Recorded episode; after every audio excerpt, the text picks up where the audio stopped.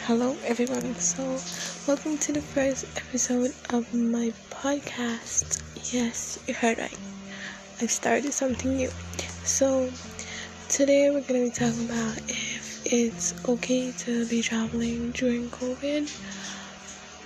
Well, yes, as the whole world, in fact, gradually starts opening back. I saw last night that Texas has opened back the whole area, and you don't even have to wear masks now. They removed the mask mandate.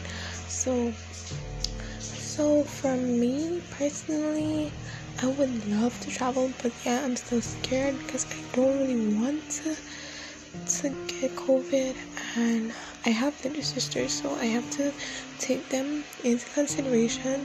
But COVID has brought on our mental health. Like at the beginning, that was me. I was always this person that loves to go out, active and all that, but now I'm just, because of COVID, I'm inside, I'm bored, I'm tired, I have no motivation to even go to classes, to online classes. And even on online classes, they expect too much of us. Like my teacher, one of them, on the other day gave us like 5 pages of notes, and that was a lot. I didn't even write as yet, to be honest, and I just watched, and it's like she doesn't even teach, but she just gives notes upon notes upon notes.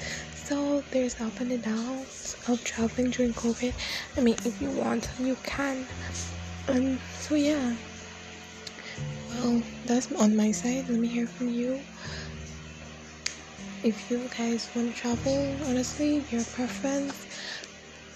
Honestly, there cannot be right and wrong traveling through COVID. Just take your precautions, wear your mask. Oh, and please test before you go, because you just don't want to end up there, because I don't think you can travel now without testing. So yes, always hand sanitized. Please allow the message. This is just like a short. I'll be doing shorts, and as I get more ideas, I'll be doing into like a whole hour and stuff. So thank you for listening.